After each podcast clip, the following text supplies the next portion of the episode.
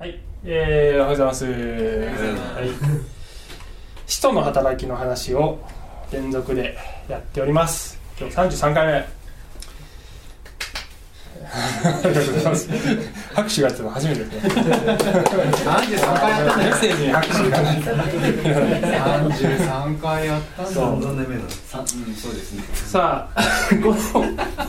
このこの植物昔私持ってまして、園芸屋さんで買ってきたらね、あの。いやいやこれは、えー、ハエトリグサですね。ハエトリグサ。ハエ地獄って呼ばれることがありましたこれをね、えー部屋の窓際に置いてたんですね。で暇さえあればあの鉛筆かなんかでつついてね面白いねこれ。ふいってこう。動くんですよ、あの知ってますよね。知ってますよね、えー食虫植食虫植物ですこれね。いわゆる食虫植物で、えー英語ではこれね Venus flytrap っていうのね、ええー直訳するとこのビーナスっていうのはローマ神話の女神様のね名前ですよね。つまり女神の、えーハエ鳥罠ですよね。という名前なんです。でなぜ、えービーナス女神の名前なのかというとこのですね、えー葉の縁のトゲが女神のまつげのように見える。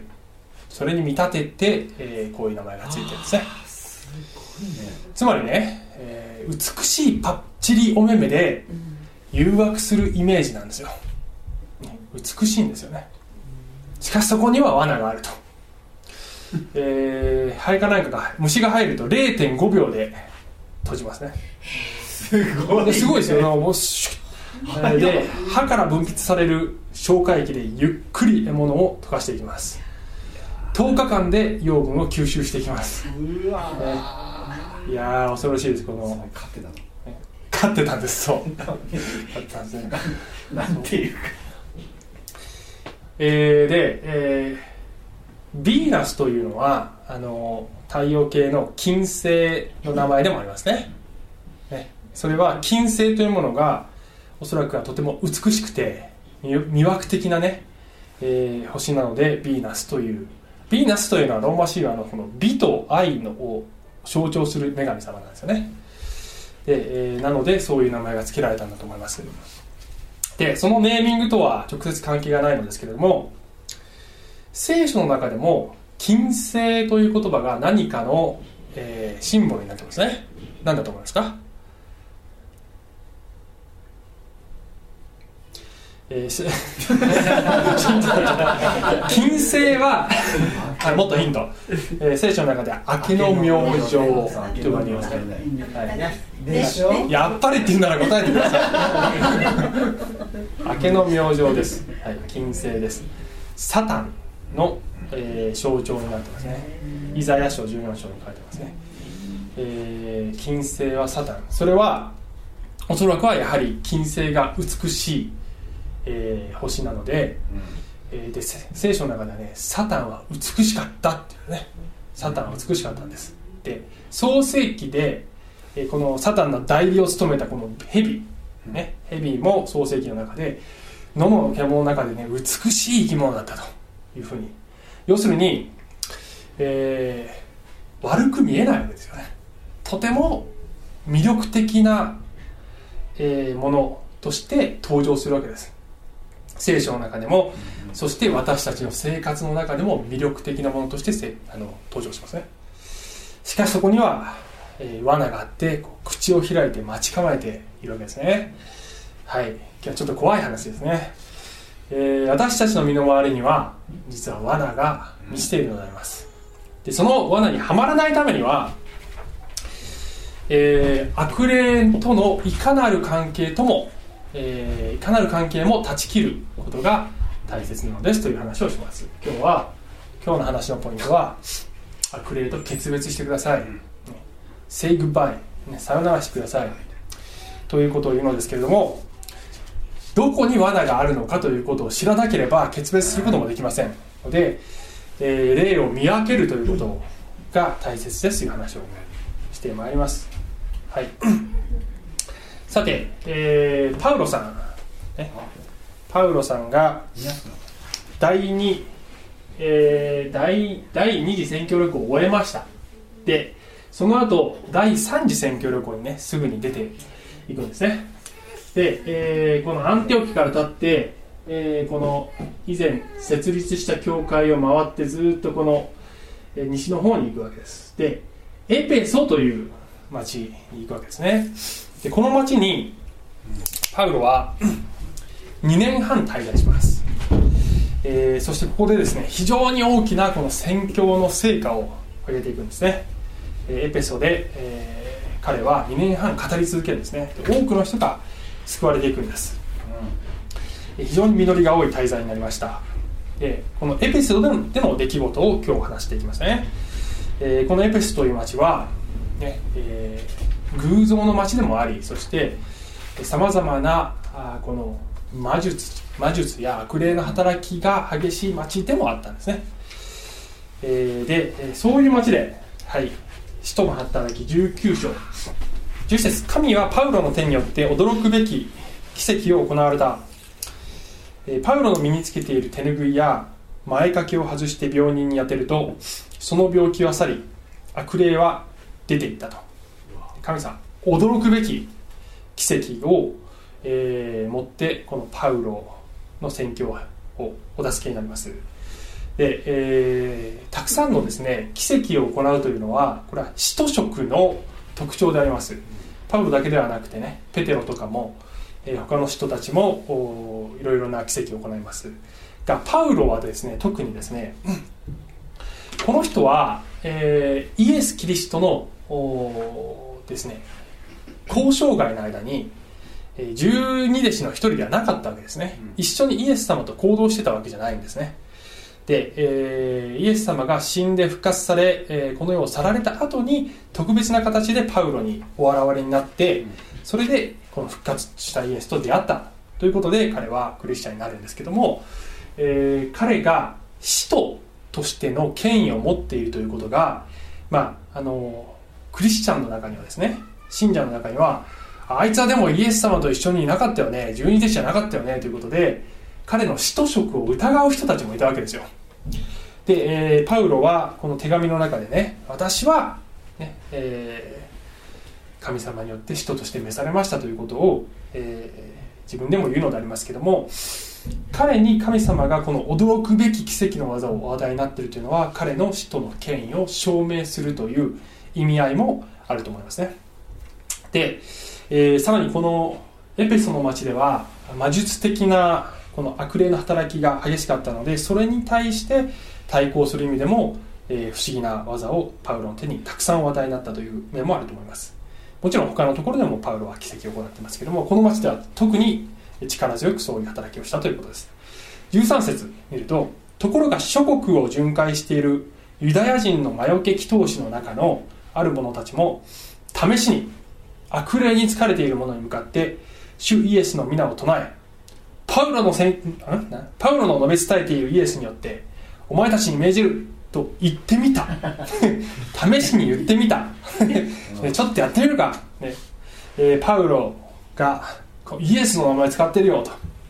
ユダヤ人の魔除け祈祷師って、まあ、今で言うところのですね。今で言うところの、まあおまあ、日本でいうとこのお祓いをするような人たちなんですけども、まあ、ユダヤ人だったので、えーこの人たちが、えー旧約聖書の神様の、ね、しっかりした信仰をもとにこういうことをやっていたのかそれとも極めてインチキ臭い感じだったのかはちょっとはっきり分かりません。がいずれにしても、えー彼らはあクリスチャンではなかったということが分かります、えーイエスを信じていたわけではないのにもかかわらず、真似して言ってみたんですね。ね。えーつまりねイエスの名前を何かの呪文かなんかと勘違いしてるわけですよ。なんか使えばいいのかなって。そういうものではありません。イエスの名は信じているイエスに付き従っている者がこの権威を、えー与えられて、えーイエスの皆によって、えーこのですね悪霊を追い払うというようなことができるわけですけども、しかしえー信じていなければ意味がないのでありますね。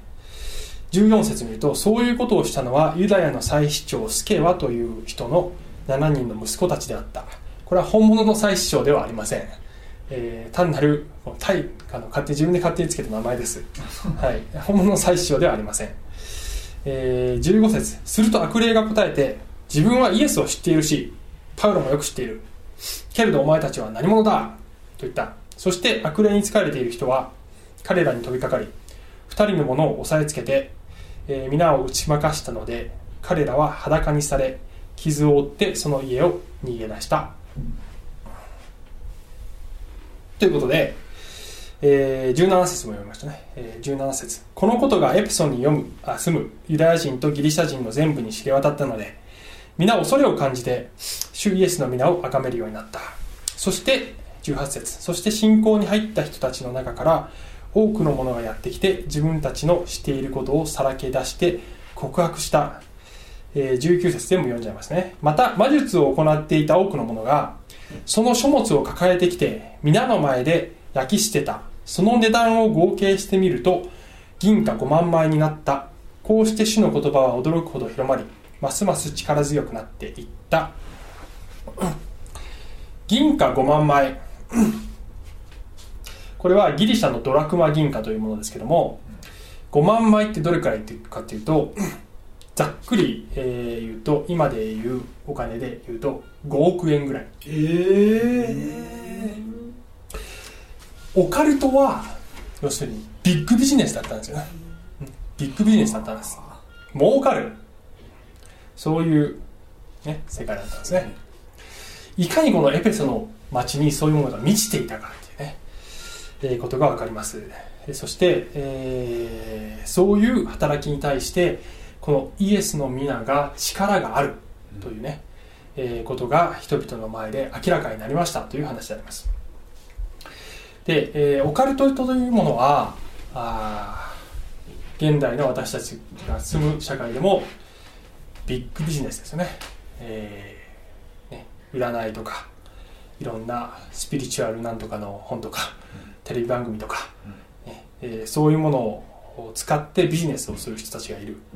ビジネスは悪霊を利用し悪霊もビジネスを利用しているわけです。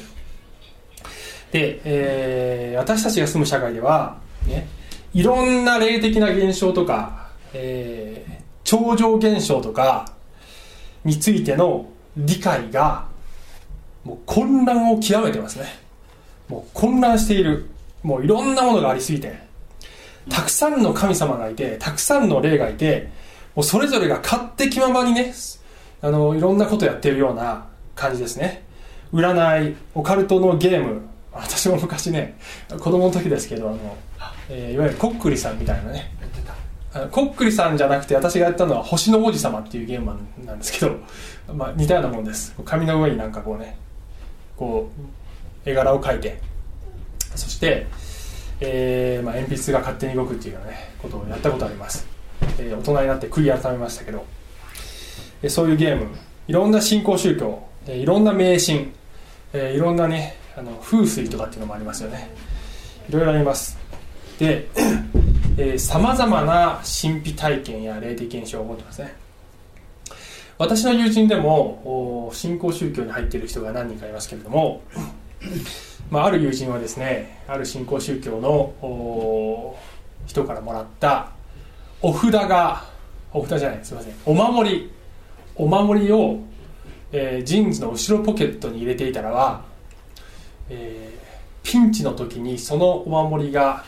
突然携帯のようにバイブした。バイブして知らせてくれたんだって言ってました。えでは別の友人はまた別の新興宗教に入ってる人ですけど、えーまあ、手をかざしてもらうと暖かくなって、えー少し、えー体調が良くなった。また別のある新興宗教に入ってる人はこういうね。こんな人いっぱいいるんですけどね、えー実際のその本人から聞いた話ですよ。あの、まあ、あるねこの集会で、えーもう神様の光がボーンってきてドーンってなったみたいなことを語ってくれるわけですきっと本当の話だと思います、ね、なぜかというと、えー悪霊の働きが世に満ちているからであります。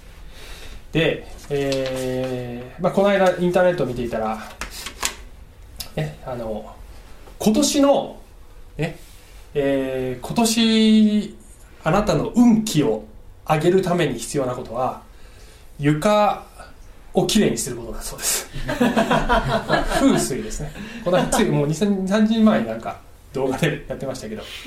床をきれいにしてください、ね、もうめぐみさん特にやばいですね、はい。えーでそういうですね霊的な混乱がねあるわけです。で聖書は、えー霊的なことを理解するためにもうクリアです。混乱してません。霊的な世界は実際には混乱していません。神サイドか悪魔サイドかどっちかです。っていうだけのことです、はい。えー非常に重要な御言葉はこれヨハネの手紙の第14章の1節から6節です、はい。愛する者たち。霊だからといって皆信じてはいけませんって書いてあるんですね、えー聖書を知らない方々は不思議なことがあるとうわーこれすごい。本物だというふうになるわけです、ね、皆簡単に信じちゃダメですよ、ね、それらの霊が神からのものかどうかを試しなさいってわけです。なぜなら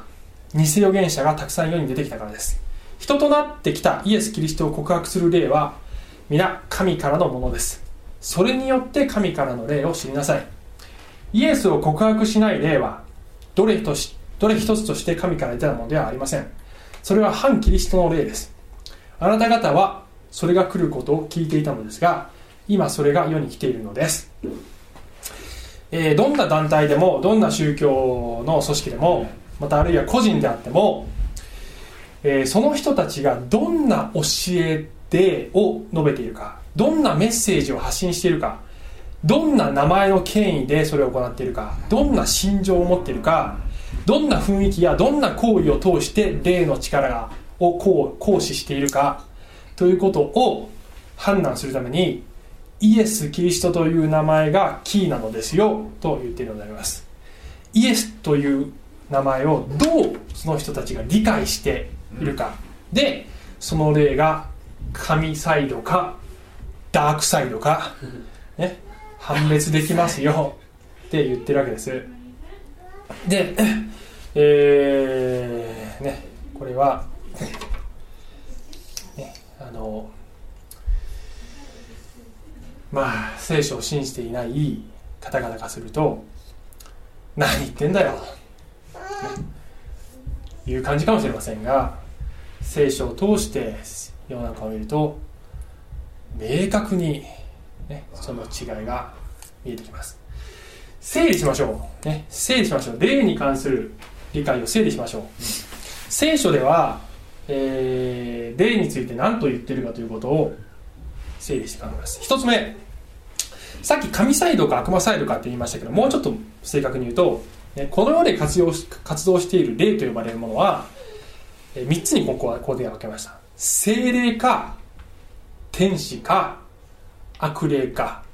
この3つのどれかです。ねこの世で活動している霊はこの3つのどれかです。で精霊なる方と時々ね精霊と悪霊というものをねこう両なんだろうえっ、と両何こうえー対照的なものとして、えー捉えるんですけどこれは対照的なものではありません、えー精霊は神である方です、ね、精霊は神です。三位一体の神のお一人です。で、えー悪霊は神ではありませんのでこれを並列に考えてはいけません、えどちらかというと天使と悪霊が、まあ、いわば格としてはね、えー同格なわけですよ。で、えー言うまでもなく精霊と天使が神サイド悪霊が悪魔サイドですね。簡単です。で、えー精霊は神なのでありますので、えー私たちは礼拝の対象として精霊というものを理解するのですけれども天使は神ではないので神の顔をしません、え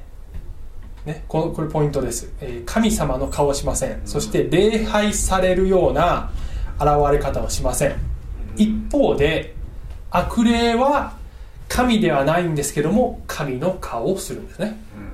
えー礼拝の対象になろうとする。これが悪霊の特徴であります。悪霊というのは聖書では堕天使堕落した天使であります。もともと天使なのであります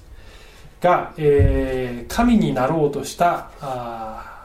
天使がこれがサタンになりますね。ですから、えー悪霊が神の顔を取るのはある意味当然のことであります、えーそして2番身の回りの超常現象で聖書に根ざしてないものは悪霊だと思った方が良いと思います。それは先ほどのヨハネの手紙の4章のところで書いてあった通り、えー聖書に基づいていないイエス・キリストを神の御子と告白しないそういう霊は悪霊の働きであると考えた方がよろしいと思います。でそれがどんなに良い人たちがやっていてもいかに良い教えを言ってるかのように聞こえても あるいはいかになんか人生のねなんかこうに良い影響を与えてるような感じがしてもあるいはそれによって幸運が舞い降りてきたように思えたとしてもそれは悪霊のしていることだと考えるべきであります。3番目。原則として人間や動物の霊は死後にこの地上にとどまりません、えーねではい、でそうあの幽霊というものは、えー幽霊を見たっていう人いますよね。で、えー例えばおじいちゃんの霊が枕元に立ったとか愛する人が、えー死んだ後に現れたとかあるいは自分を憎んでる人が復讐してきたとか、ね、死んだ後で。そういう体験談はまあまず悪霊と思った方がいいですね。で愛する人が現れてくれたと思ってる方にとってはねそれが悪霊だって言われるとそれはまあいい気分はしないでしょうきっとね。けれども皆様オレオレ詐欺って知ってますね？オレオレ詐欺。それだと。いやそうオレオレ詐欺オレオレ詐欺なんです、ね。おばあちゃんオレオレ、ね、お母さんオレオレ！息子のオレオレ！知ってる人の姿で現れるのが、ね、最近の詐欺師です。で悪魔は元祖オレオレ詐欺師なの。元祖です。人間がそのやり方を開発する前からはるまか昔からそれをやってるんです。で、えーそれをすると感情的にその人を連れるということが分かっているのでそれをするのです。で聖書では光の天使にも、ね、悪霊は化けますよと言っていますので天使に化けることができるんであれば人間に化けることもできるのであります。なので騙されないでください。であの一言言いますと原則としてって書いたのは、えー極めて特殊なケースで例外がないと言い切れるかどうか100%ないと言い切れるかどうかが、えーちょっと判断つかなかった。正直。聖書を見ると神様の権威で特別なケースで、えー人間の霊がこのようにいるという状態がないわけではないので、えー原則として書いたんですね。なので100%ありえないかっていうと、まあ、そう言えるかどうかわかりません。が基本ありません、と思っていただいた方がいいと思います。よ4つ目。悪霊は人を真の神から遠ざけるという目的で行動します。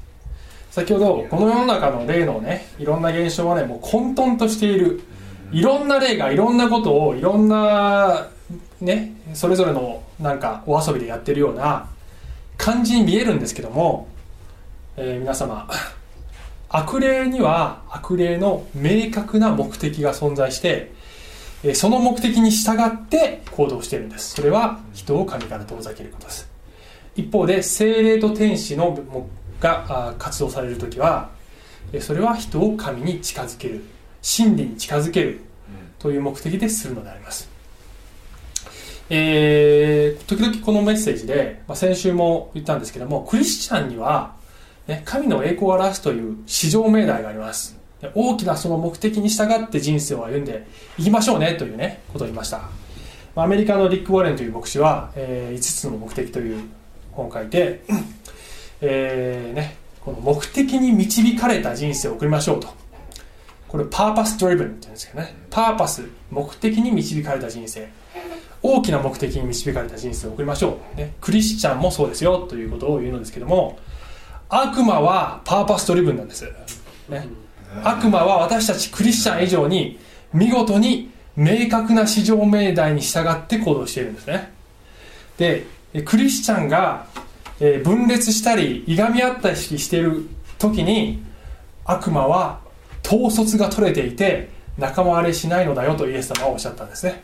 イエス様は悪魔が仲間割れしてたらその国は立ち行きませんって言ってる。クリスチャンが意外、ね、もう互いに裁き合ってる時悪魔はお互いに裁き合わない、ね、しっかりと組織だって行動しているの。それが悪霊の働きなんです。だけど人間の目にはいろんな現象があるように見えるのは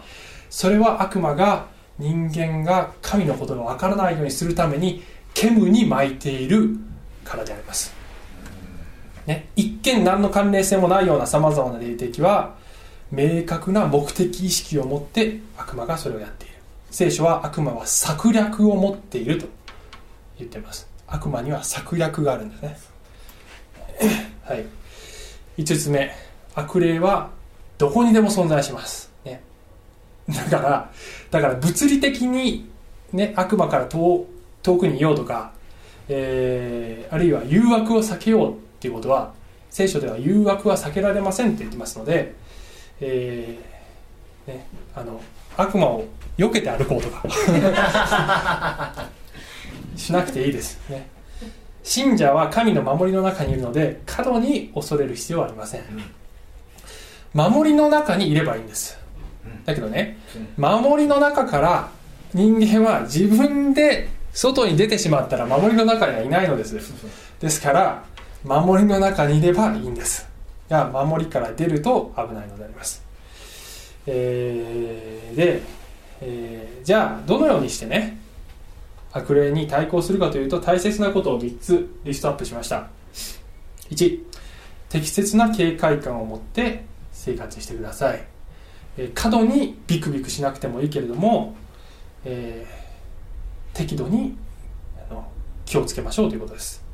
えー、悪魔がいるということを忘れてはいけない。敵に囲まれているということを決して忘れてはいけないということです。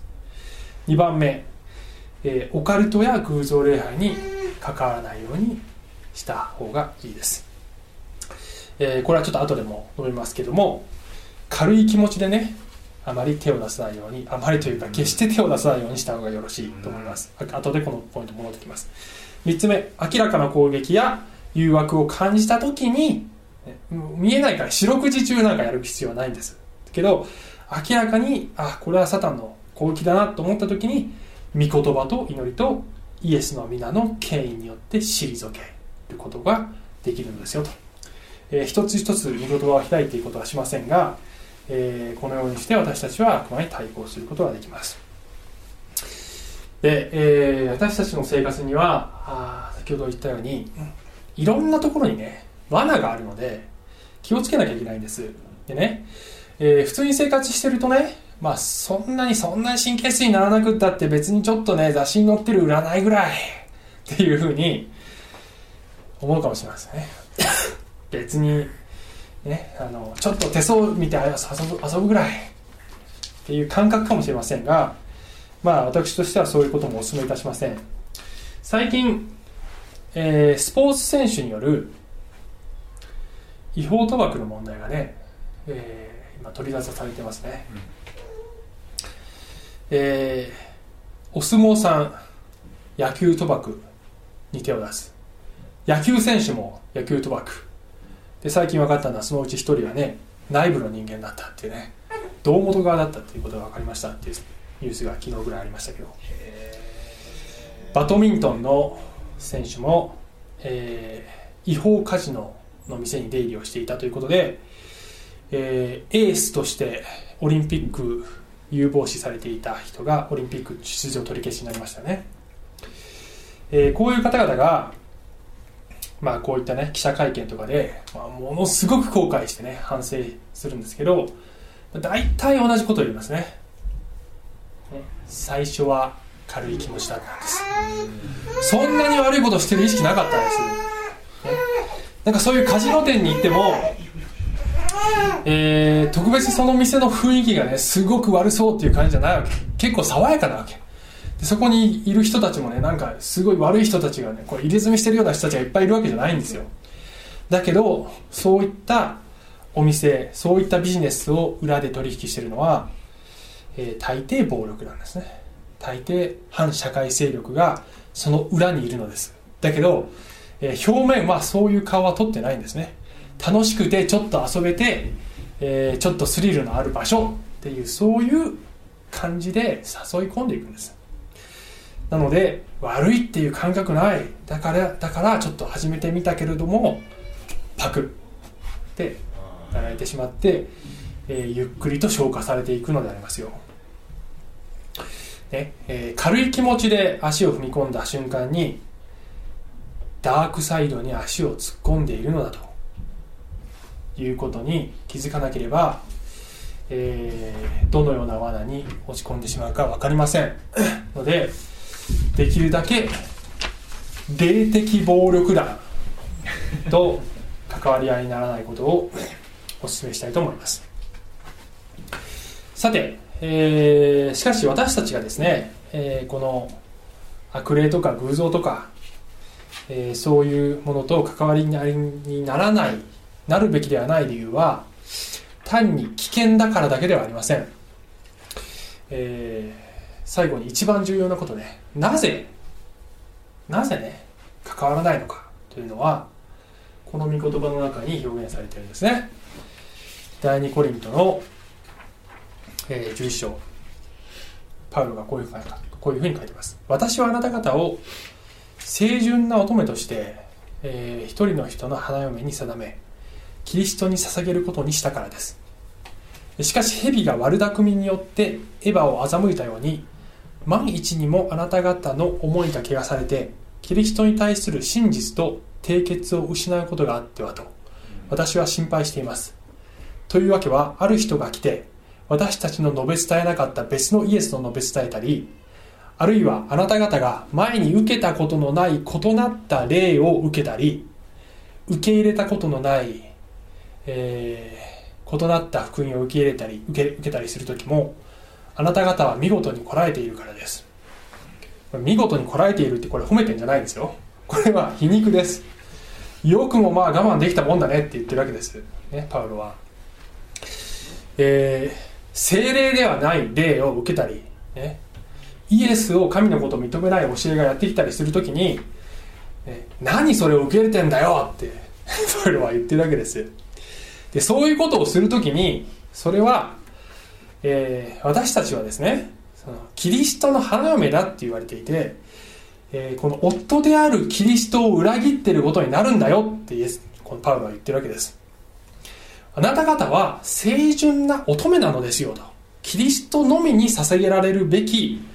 花嫁なのですよと言っているわけです。だから、えー他の男とイチャつくなと言ってるわけです。軽い気持ちでベタベタするなと言ってるわけです。私が結婚式の式をするとき制約をしてもらいます。新郎新婦にね、えー決まり文句ですねこれはね。止める時も貧しき時も健康の時も病の日々も命の日の限り夫を愛し固く節操を守ることを誓いますか、ね、固く節操を守るというのは、えー簡単に言えば浮気すんなよってことですよね。えーねこの人だけの夫でありなさい。他の男性に目もくれずこの人だけを愛しなさい、えーということを誓っていただくのであります。私たちクリスチャンはこの悪霊のことにかかわらずあらゆる意味でキリストだけに一途であるそういうクリスチャンでありたい、ね。えーこれ結婚もねこれね他の男性のことだけじゃないんですよ。生活のあらゆるものを、えー捨ておいても男子この夫となるべき相手に忠実でありなさい。というこの夫と妻が一体なんだということを表しているんです。私たちクリスチャンはキリストに対してそうあるべき。だから、えーこのね悪霊からも遠ざかるし